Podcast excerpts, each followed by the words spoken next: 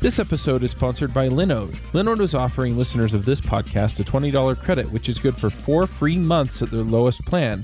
Their plans start at one gigabyte of RAM for $5 a month. You can get your servers in any of their 10 data centers, and their high memory plans start at 16 gigabytes. Get a server running in under a minute. They do hourly billing with a monthly cap on all plans and add on services like backups, node balancers, Longview, etc. VMs for full control, running Docker containers, encrypted disks, VPNs, etc. You can run a private Git server. They provide native SSD storage, 40 gigabit network, and Intel E5 processors. They have 24 7 friendly support, even on holidays, and a 7 day money back guaranteed. So go check them out at linode.com slash myangularstory.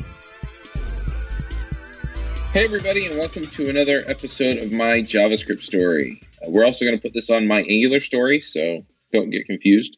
Um, I'm here with Merrick Christensen. Merrick, do you want to say hi?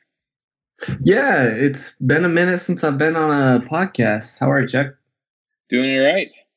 How are you? Um, fantastic. Now, you were um, a co host on Adventures in Angular for a while. No, it was Yeah. JS Jabber. Oh, was it JavaScript Jabber? Yeah, I was on the first like shoot, man, huge window of episodes for JS Jabber. Were, did we ever have you on Adventures in Angular? I could have sworn we did. I was like going to be on Adventures in Angular, but that was when I was sort of transitioning out of Angular into the React space. Ah, gotcha. Gotcha. Cool. Well, anyway, um, it's great to have you back on the show and just uh, you know, kind of find out where you're at now, what you're working on. Uh, do you want to kind of give people an idea of where you're at? Yeah, right now I work at a company called Webflow, and we try to empower people to create software without code. It's almost you can almost think of it like uh, an alternative to Squarespace or Wix, except for we give 100% design control. So you start out with a blank canvas, and you're basically you know writing HTML, CSS, JS with a visual editor. Cool. That sounds really interesting. Oh, I've loved it. Yeah, it's been it's been it's been awesome. Yep, and that's a recent change for you, isn't it? Yep, I switched over to Webflow a few months ago. Um, Yep. Prior to that, I was at a company called Domo for six years, six and a half years. Yep. Yeah, you were at Domo when I met you, and you worked with Joe there. So Yep. Cool. Yeah, that's that's how I met Joe and and all the friends that we did NGConf together. Yep. Well, let's let's back up and kind of capture your story from the beginning. Um, usually, the first question that we ask is, "How did you get into programming?" Yeah, so I I started a band when I was like 12, like a typical Awesome. pre post Backstreet Boys, pre emo band. You were And- 12 post Backstreet Boys. Man, I am old. oh man, it was uh it was pretty ridiculous. The the name of the band was Orpheus Jolt, which uh looking back that we sunk our ship like right from the get go, naming it Orpheus Jolt. It was one of those like look up a dictionary and merge the word with like a Greek god because those Uh-huh. you know it was so epic. And I wanted to build a website for uh, Orpheus Jolt, and Microsoft Front Page is what was sitting on uh, the family computer, and so I just kind of pieced together a, a website through a visual editor. Um, Oh, nice. yeah, it's and it started there. It was pretty uh pretty gruesome. I also learned that at the time you could only ship sites made in front page on an IIS server with Oh. with a front page plugin, so which was more expensive than all the other hosting options. And I remember being so annoyed. And that's when my distaste for proprietary technology started. yeah, Microsoft's gotten a lot better about that kind of garbage. They have. They oh Microsoft is is is doing so many good things. Yeah, but I remember, yeah, they were they were so evil because they uh, they did they charged a ton for all of that stuff. Yeah, man, Orpheus Jolt, we couldn't afford it. We could not afford it. Yep. So so you were uh, doomed to ignominy, huh? Indeed. Honestly, front page is probably the reason my band didn't succeed. That's There probably the go. sole the sole reason. Darn it, Microsoft. yeah, so so so started there. Um, I moved on to Dreamweaver because I thought that's what the pros used. Oh yeah. Um, I come from a family that is incredibly supportive, though not technical, and mm-hmm. and they also thought that's what the pros used. And um, yeah, my dad my dad hooked me up with some freelance opportunities. I built a, a massage bed company's website in Salt Lake with Dreamweaver. And once I started getting like paid to to um, create things, my mind was totally blown. I was like, if I can, if this if this makes enough money to be able to get by, this is what I want to do. Right. You know, and, and that was that was 13, 14, and it all went from there. Wow, that's that's awesome. Um, I kind of got into it when I was like 16, 17, so at least yeah. web development. So yeah, that that's pretty young. Yeah, I, I think it was uh, really, really, really, really lucky. I've been interested in computers my my whole life, and I uh-huh. I saved up for half a computer, and my amazing dad bought the other half when I was eight. And oh, wow. it started I started out wanting to make stuff with PowerPoint, you know? Um, and I can't tell you how many grown-ups I must have annoyed so much having them sit down and watch really dumb PowerPoints. They they probably hated the idea of watching PowerPoints, like everyone does. Yep.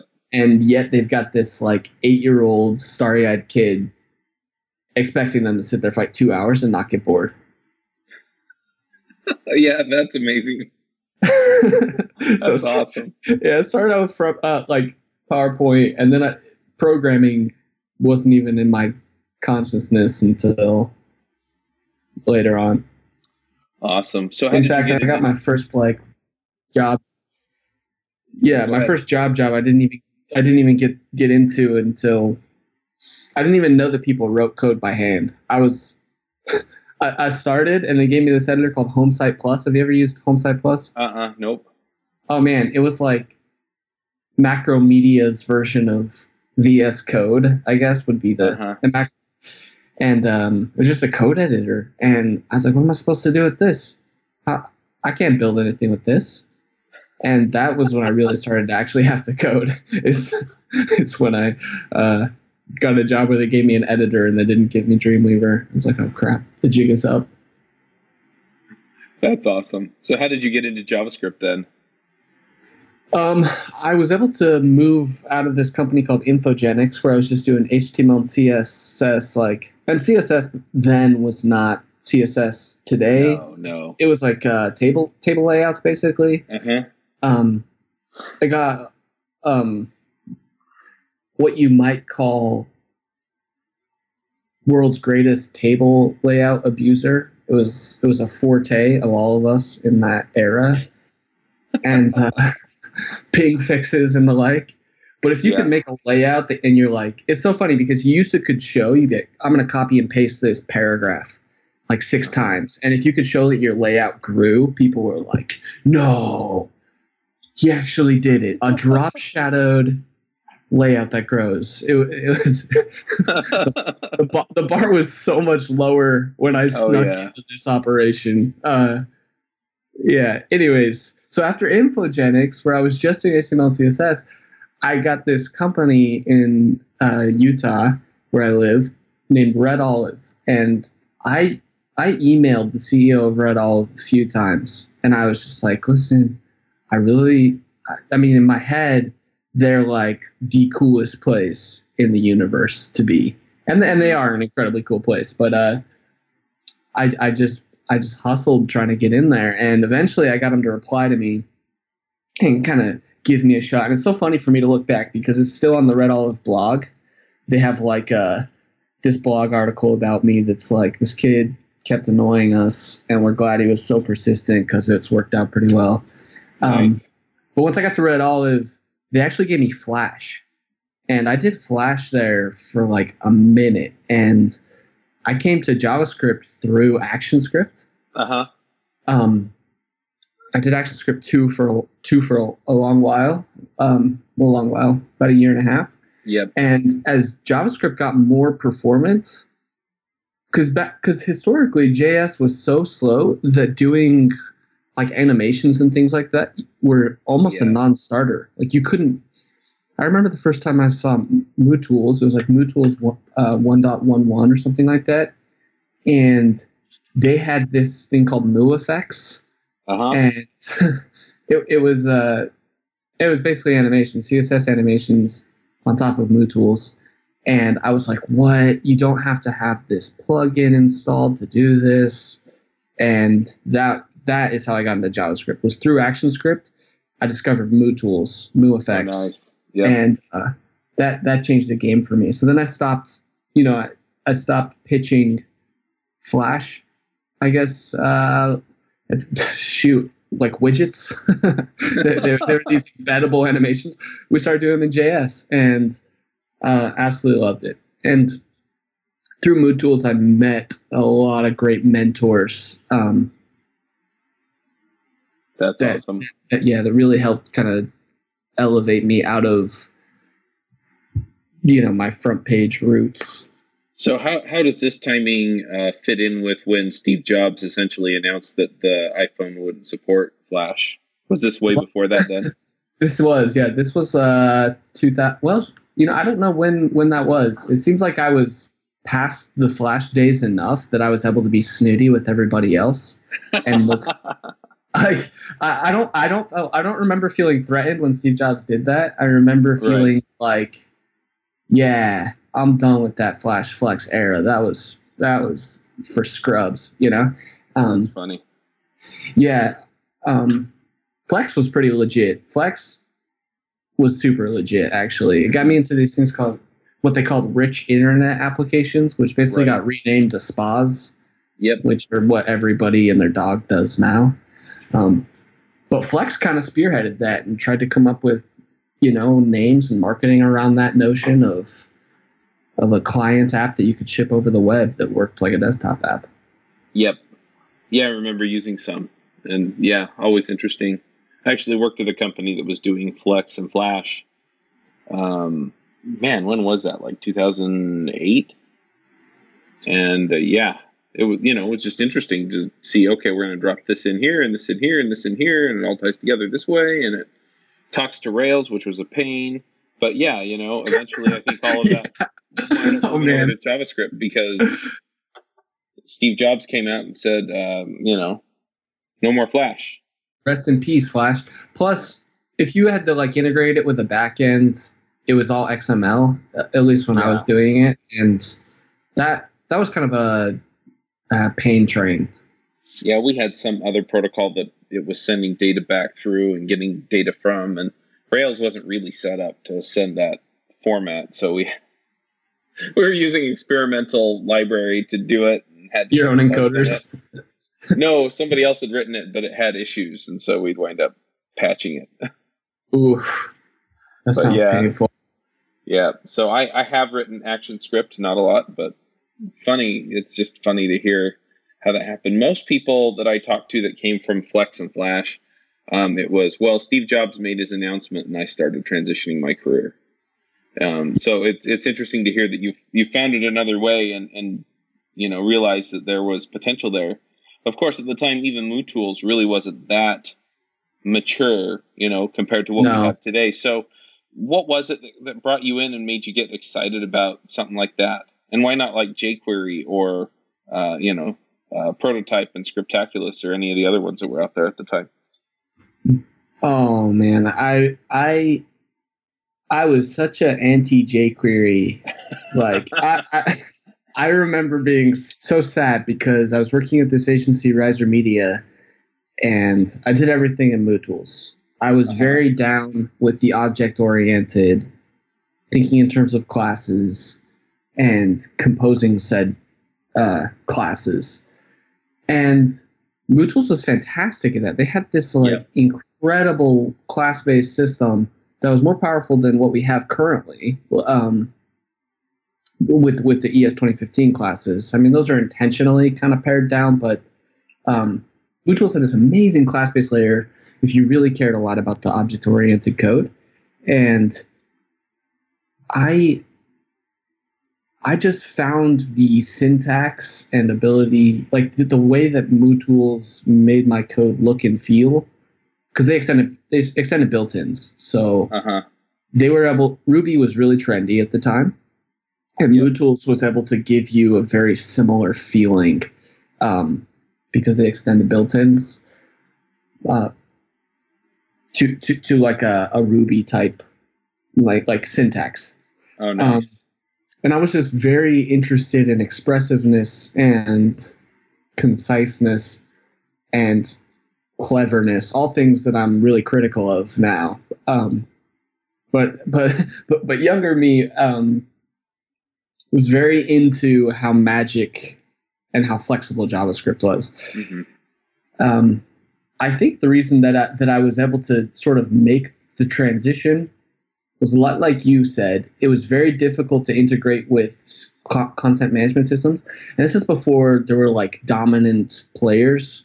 Right. Like WordPress really, uh, really started to dominate after this era, but you had these XML files, or like you said, you have some weird way of trying to get dynamic content into, um, into into Flash, and that was always really frustrating trying to integrate with backend systems and get that information into into Flash and JavaScript. Um, we had JSON support really really early on, and it just was a very natural uh, way to build, I guess, dynamic dynamic content. Um, yeah, and then and then wh- why the jQuery MooTools thing? I just jQuery was still under the world view that you should just render everything on the server and enhance it a little, little bit with some plugins. Uh-huh. And I just had a kind of a distaste for how messy that code got and gets. Yeah. And MooTools was what seemed like it was a lot more interested in maintainability and engineering rigor, if if if you will. Makes sense. So, so you uh, you were doing Moo, Moo tools and stuff. Um, at what point did you get into Angular? I got into Angular. We did we did a that, that was after I had gone to this company Domo Uh-huh. and had the opportunity to help kind of lay down the groundwork for this single page application. And we had done it all with AMD um, and Backbone, right. which felt quite natural coming out of the MooTools world because Backbone also offered like a class type e- abstraction. Uh huh. Um, and we ended up hiring uh, Dave Geddes and Aaron Frost and Joe Eames, a bunch of really prolific Angular types. And they came in and were interested in switching our application over from like the backbone AMD stack into an Angular JS stack. And so I got introduced to Angular through through them. Awesome. So, what what was it that made Domo want to pick Angular? I think it was very trendy at the time to to switch to Angular, especially because you had these real issues with, with Backbone around like key value observation getting so out of hand. Where like this model fires this event that fires this event on this model and this event on this model fires this event. And each of those were happening in different turns of the event loop. And so state changes became really intractable and up keeping the view up to date was also a really manual process with backbone there was sort of this notion of like wire my model up deliberately to a handler and grab my element and change the content myself um, and so Angular just provided a way more concise way of doing a lot of the things that were more verbose in Backbone. Uh-huh. And I think the other thing is, is Domo is going into into one of those um, let's hire a, a whole bunch of people modes, and Angular being more structured and less homegrown, I think makes hiring people a lot easier. Like that's one of the stories for I think modern versions of Angular too is you have a more comprehensive or like all-encompassing solution that makes onboarding people easier because it's not like um, a home engineered stack, so to speak. Um, and, and and the testability. Um, Joe in particular was very interested in in test driven development, and yeah, he he uh, Angular being built around a dependency injector makes that model that style of development pretty pretty straightforward. Yeah, yeah absolutely, it does. Because you can essentially inject dummies in there and then just make sure that the right thing got called without worrying about whether or not it works as well. Totally, and it's also, I, I mean, I've I've because because of my days with Angular, I've come to believe that injecting is like, or rather, mocking is kind of a code smell. Like testing, um, testing encapsulation and not implementation details seems to give you a lot more bang for the buck. But but but yeah, Angular makes that that test a specific unit regardless of whether or not the internals are private or not, like really straightforward. Makes sense. So you're working at Domo, you're doing Angular, life's good, and I'm aware that you've uh, since adopted React. And I know somebody's going to be like, oh. But, you know, I, I, find that, you know, people usually have reasons for, for changing frameworks. And in a lot of cases, you know that they're interesting things to dive into. So so why React? Was it just that you changed yeah. jobs to a company doing React, or were there no. specific things about the framework that you just got excited about? No, I actually started a new a new um, code base at Domo about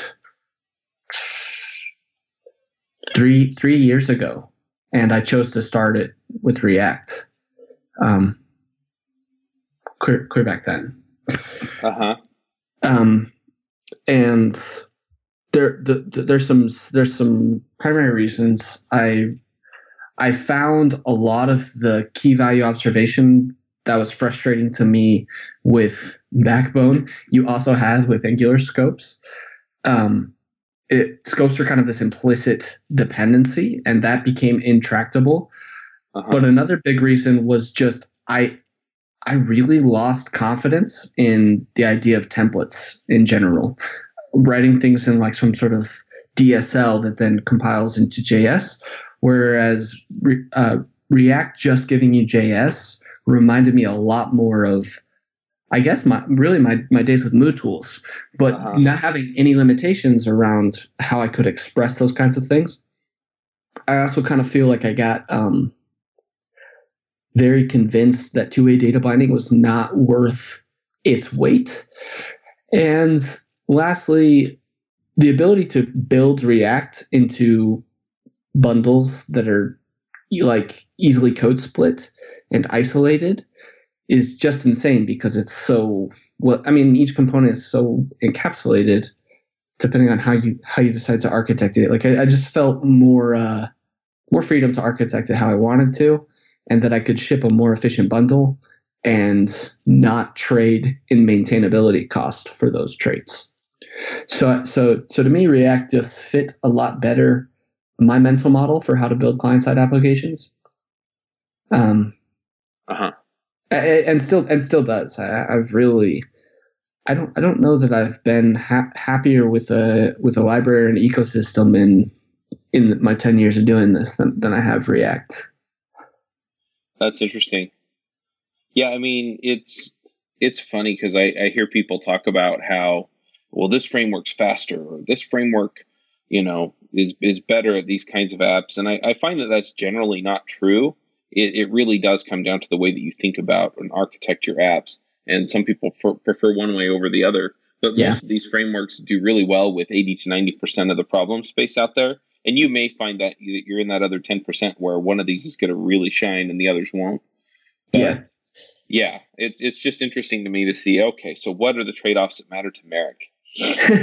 yeah, that's, it's interesting because I used to think that this was, something that could be pursued in this objective let's think about the problem. And what we do is we look at some design and we think okay here's here's the problem space for this this design this photoshop file this sketch file whatever it is you you may receive. And you design your technical architecture out from that right? Yep.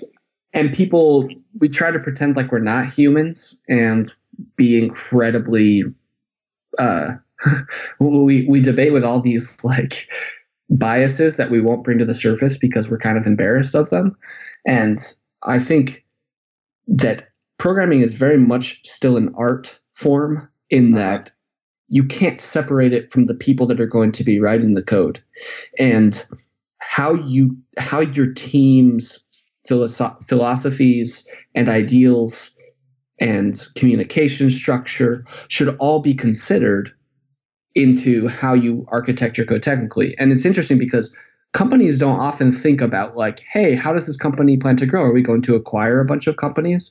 If we're going to acquire a bunch of companies, it might make sense to architect our code technically uh-huh. that that allows for more isolated, you know, sub companies within our company or are we going to ask people to assimilate? In which case, we might optimize for a really well documented, really comprehensive framework. And yeah. it, architecting your code technically for the business's lifecycle rather than like one specific expression of of the problem is something that I, I hadn't even considered until like eight or nine years into doing this. Um, because I think it brings in a whole bunch of subjectivity that's really uncomfortable. Right. Yeah, it's definitely interesting, and it's funny because I, I, still see people go to the camps, you know, the Vue camp yeah. or the React camp or the Angular camp, and I find that that's usually counterproductive because then you're not having the conversations about how you do code. So, oh man, it's it's given me this massive amount of respect for languages like Go, um, and some of these where they're intentionally boring and intentionally underfeatured because they don't want your team to waste time talking about whether you're going to use, you know, an FP heavy style or or or a, a mutation heavy style or an imperative style, whatever it may be. Because every team, it's so funny. You switch companies, and every team is having the same discussions, it's and so you have. True you have different people from these sub camps arguing the same points that are all written about ad nausea in the form of medium think pieces and snarky tweets.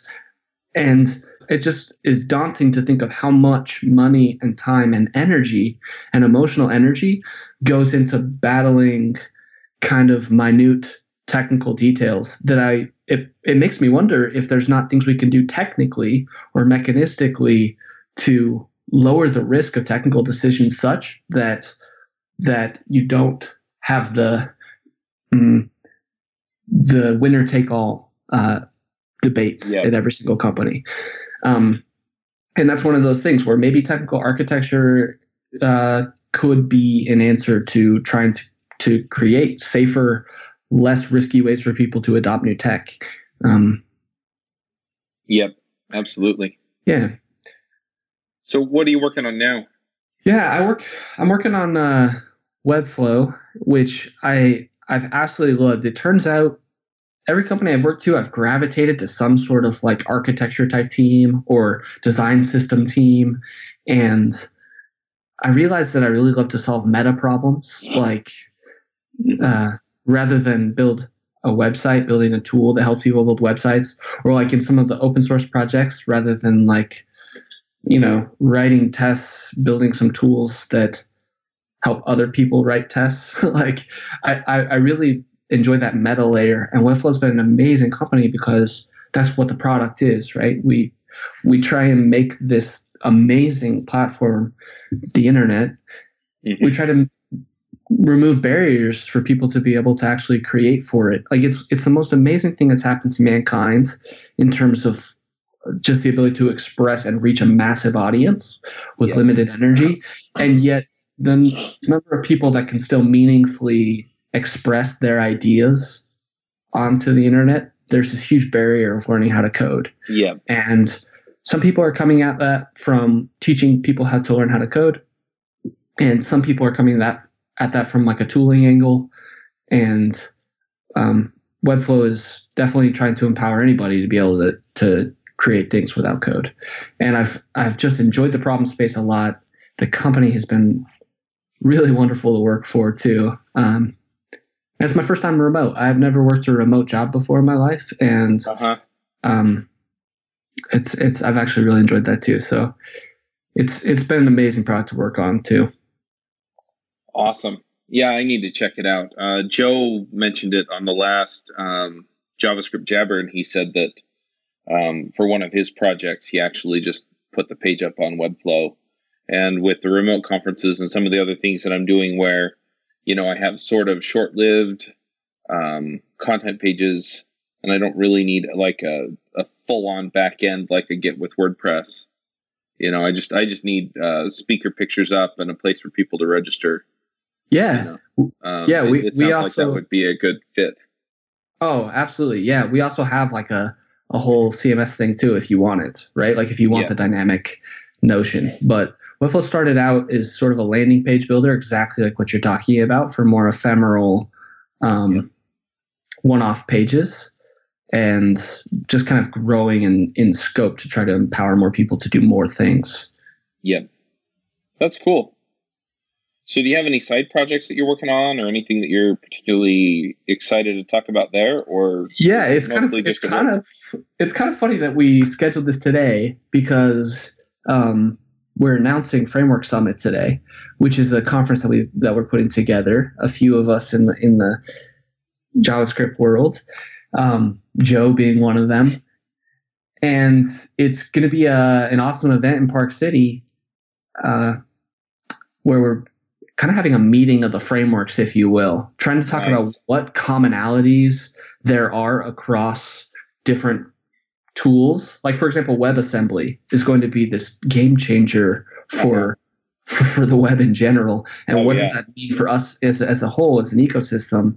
And and so creating an event that that brings people from each of these different communities um, into our larger JavaScript community to to have some interesting conversations and to kind of learn about some of the innovations in the other worlds, if you will.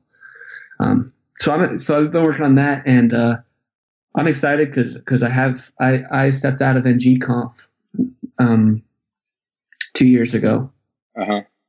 um, so I haven't I haven't organized an event for for a little bit, and happy to be helping with this one. Yeah, that sounds terrific. I mean, for one, um, I think we generally talk about sort of the big three frameworks out there. You know, Angular, which has been around for a while, React, which has kind of taken over, and then Vue, which is kind of up and coming. And then we don't really talk about a lot of the other options, but there are other options that are doing interesting things. You know, Dojo, for example, we've had them on JavaScript Jabber, and uh, you know some of these other folks who are still doing interesting things with uh, frameworks that we've kind of moved on from generally in the community, like Backbone. Um, so it, it's just interesting to see, yeah, these different points of view and get what we can from having conversations with people who look at code different from how we do. Oh, so true, so true. And getting some of those common people, um, you know, like Webpack or uh, yeah, uh, some of the browser vendors involved too. Oh, yeah. Um, because because there's so, there's there's quite a bit of overlap in each of these things. Like it's so funny how you can jump across the different tools and there's different names for the same ideas. Um, so so I, I think I think it'll hopefully hopefully uh, help people yeah uh, cross pollinate ecosystems and ideas. awesome. Well, the last part of this uh, show is picks. Do you run your own freelance business? Or maybe you're thinking about picking up some business on the side? Well, then you need FreshBooks. FreshBooks is the quickest and easiest way to get invoices out to your clients. It's easy to use, it works anywhere, available from any device uh, on the desktop, iPhone, iPad, Android, and all of your data is backed up and secure. And it makes it really easy to get organized and get paid. You'll be tracking time, logging expenses, and invoicing your clients in no time. You can also save time billing, freeing up several days per month to focus on the work that you love, and you get paid faster. FreshBooks customers are paid on average five days faster because there's a link on the invoice that says pay me now. and it's a great way to grow your business. Plus, FreshBooks is offering a 30-day trial. That's right, 30-day trial if you try them out. So go to gofreshbooks.com slash devchat and enter devchat in the How Did You Hear About Us section. Once again, for a 30-day trial, go to gofreshbooks.com slash devchat and enter devchat in the How Did You Hear About Us section. Do you have some things you want to shout out about? Yeah, um, I picks were my favorite part about JS Jabber. I, I, when I was on JS Jabber with you, I was like, oh man, this is. I mean, the guests are really amazing, but the picks that was that was the fun part. Um, so You're not the only person I've heard that from. A lot of people really like the picks. They're like, they're like, I learned something, and then I find out about really cool stuff. Yeah. So, so my my first pick would be the picks model of your podcast. It's a meta pick. That's got to be a first. My pick is the picks. The second pick is this incredible hip hop artist named Sho Baraka. He's just fantastic. He's got kind of like a chill vibe, but he's a wordsmith. Um, can't recommend them enough. And my last pick would be this game called Grid Critters. If you go, I think it's gridcritters.com. Uh-huh. It is, it is, uh, have you played it? I don't know if you've played it. I haven't played or, it. We we had Dave on the show. He talked about it. So. Oh really? Oh yeah. man, it, it is it is uh, it's it's pretty darn cool. It's got me thinking about different ways of more meaningful ways of making education into games. Um, yeah, it's phenomenal. Grid, uh, gridcritters.com or Flexbox Zombies if you if you want to learn that one. Yeah, Flexbox kind of Zombies is free, isn't it? And then Grid Critters yes. is a paid course yes. slash game slash game. yeah, yeah, yeah, yeah. They're they're yeah they're games, but they're they're yeah you learn through them. It's kind of like a turn based game almost. It feels yeah. like it's it's pretty darn cool. Yeah, they're, yeah. they're really interesting to dive into, and I yeah. think I think he get gave out a coupon code. So go back and listen to that episode. Yeah, definitely. Anyway. Yeah, and Dave is also an organizer of NGConf, and you know you know him pretty well. So yeah. All right. Well, I'm going to dive in with a few picks here. Um, so I'm down at NG Atlanta right now, um, which is a conference out here in Atlanta.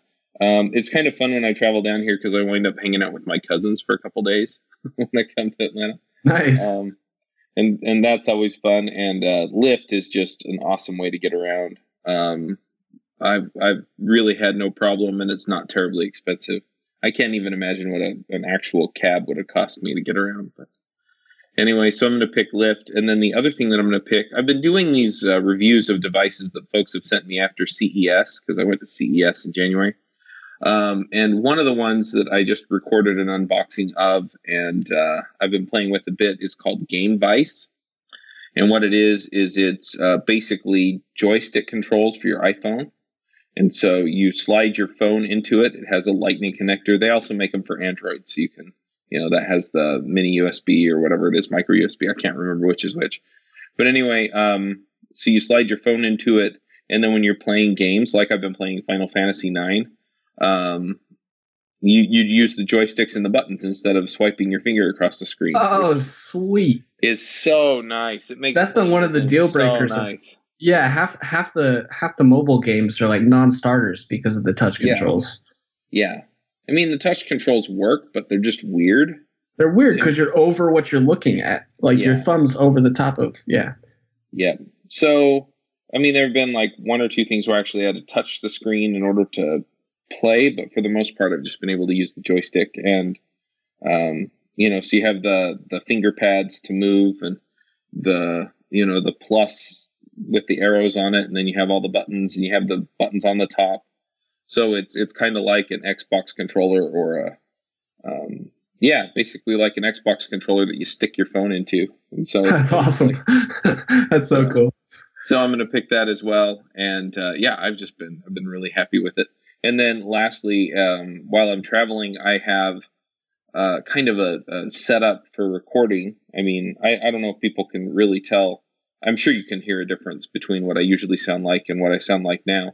Since I'm in the hotel room, um, I'm using the Audio Technica 2100, and it'll do USB and uh, XLR. And anyway, it, it just connects all this stuff uh, pretty easily. And then I just have my AirPods in so I can hear Merrick without it blasting through my speakers back into the microphone. So um, all in all, I'm I'm pretty happy with the whole setup, and it works pretty well. So if you if you have to have a travel mic or you're looking for a, a kind of a less expensive microphone to get started podcasting with, I recommend this one. So anyway, um, one last thing, Merrick. Yeah. If people want to find you on Twitter or if you have a blog or things like that, where do they go? I am Merrick, twitter.com slash I am Merrick, or my website's just merrickchristensen.com. But especially on Twitter, if you hit me up, I will absolutely reply. I love talking to people and trying to help people. All right, cool. Well, we'll go ahead and wrap this up and we will talk to you later. Cool. Thanks, Chuck. Yep. Bandwidth for this segment is provided by CacheFly, the world's fastest CDN. Deliver your content fast with CacheFly. Visit C A C H E F L Y dot com to learn more.